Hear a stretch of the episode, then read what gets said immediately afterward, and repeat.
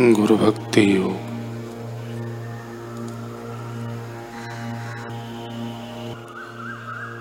केवल गुरु ही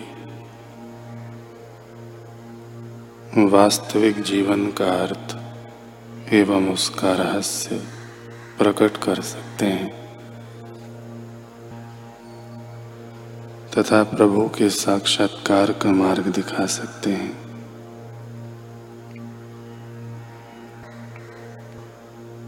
केवल गुरु ही शिष्य को साधना का रहस्य बता सकते हैं।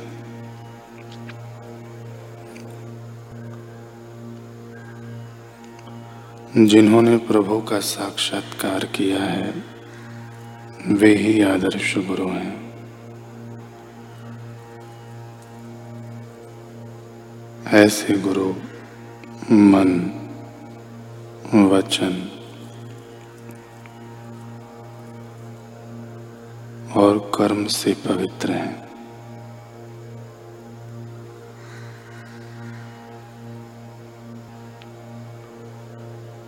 ऐसे गुरु अपने मन एवं इंद्रियों पर प्रभुत्व रखते हैं।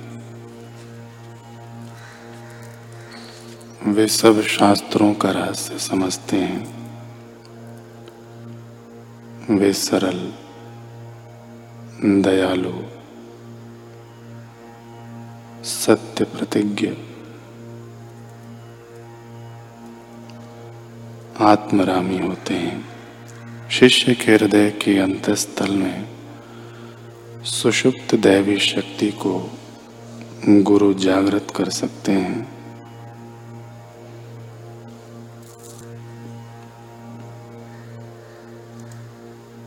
कल हमने सुना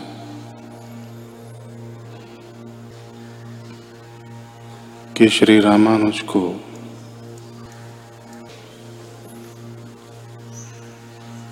श्री यामुनाचार्य जी के पास ले जाने के लिए उनके शिष्य महापूर्ण आए हैं।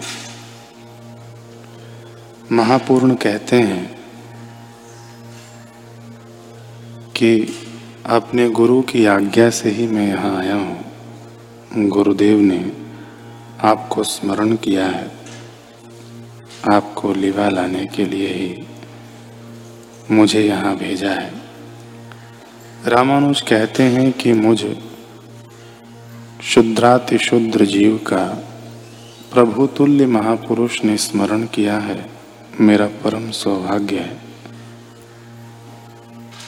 महापूर्ण ने कहा, यदि आप उनकी अभिलाषा पूर्ण करना चाहें तो हमें अविलंब प्रस्थान करना चाहिए।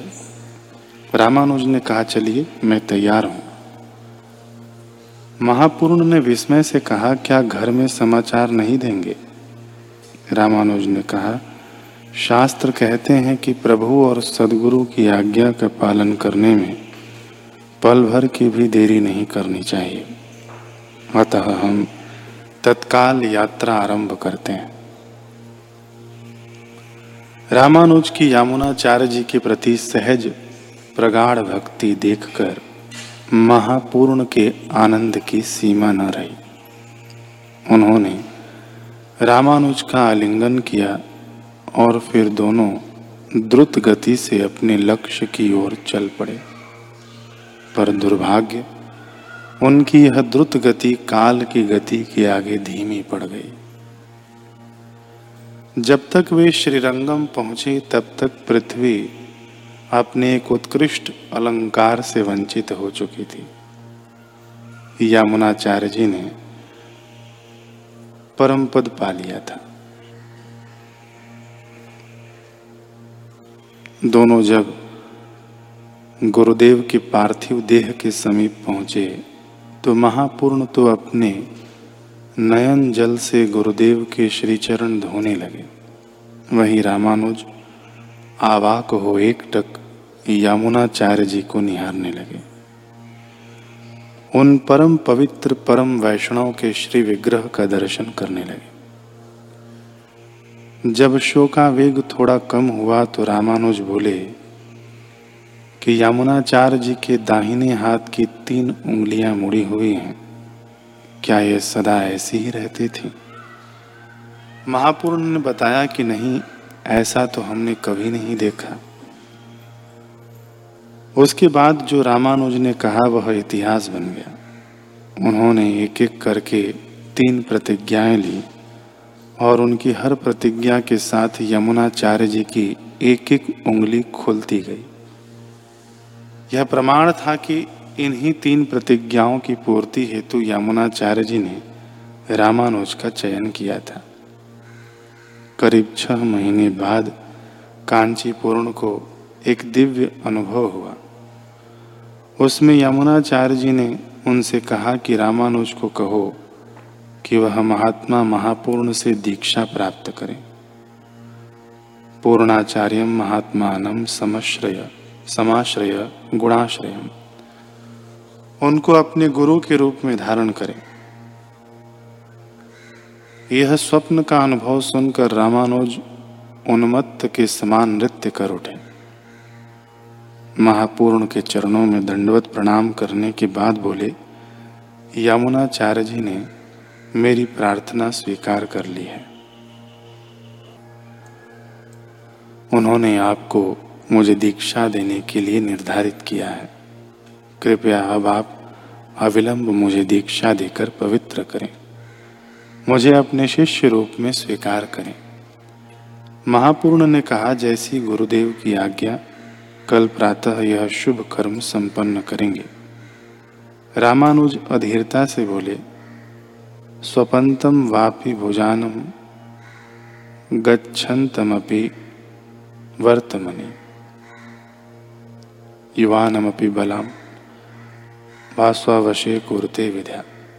अर्थात मनुष्य चाहे सोया हो, या भोजन कर रहा हो, या सड़क पर चल रहा हो, वह युवक हो या बालक, मृत्यु उसे अपने वश में कर लेती है। अतः मुझे एक क्षण भी रुकना रुचिकर नहीं प्रतीत हो रहा है। मैं एक बार पहले ही यह दुर्लभ अवसर खो चुका हूँ। अब पुनः किसी बाधा के उत्पन्न होने से पहले कृपा कर मुझे ज्ञान का आश्रय दीजिए। तदुपरांत महापूर्ण ने रामानुज को दीक्षा प्रदान की। इस दीक्षा को प्राप्त कर रामानुज ने अपने आत्म स्वरूप को जाना। ईश्वर के परम नित्य अविनाशी स्वरूप को अपने हृदय में उन्होंने जान लिया। उन्हें परम शांति व आनंद की अनुभूति हुई। फलस्वरूप, उनमें अनन्य गुरु भक्ति का प्रस्फुटन हुआ। वे महापूर्ण को साक्षात नारायण का रूप मानने लगे। शैया से उठते ही वे सर्वप्रथम गुरुदेव महापूर्ण के चरणों में साष्टांग प्रणाम करते। फिर प्रातः वे कृत्य समाप्त करने के बाद उनके चरणों में बैठकर ग्रंथों का अध्ययन करते। उन्होंने महापूर्ण से न्यास तत्व, गीतार्थ संग्रह सिद्धि त्रय व्यास सूत्र, पंचरात्रगम आदि का अध्ययन किया। गुरु का प्रसाद ग्रहण किए बिना वे कभी भोजन भी नहीं करते थे। उनका कहना था कि शरीरम वसु विज्ञानम वास कर्म गुणाना सुन।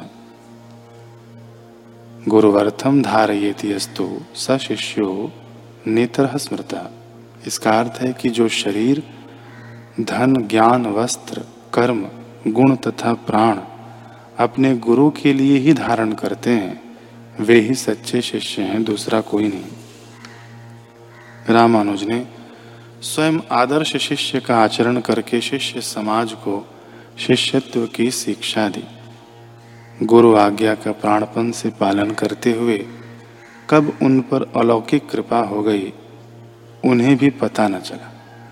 वे स्वयं ही गुरु रूप हो गए। यथा समय उन्होंने श्री यमुनाचार्य जी का आसन ग्रहण किया।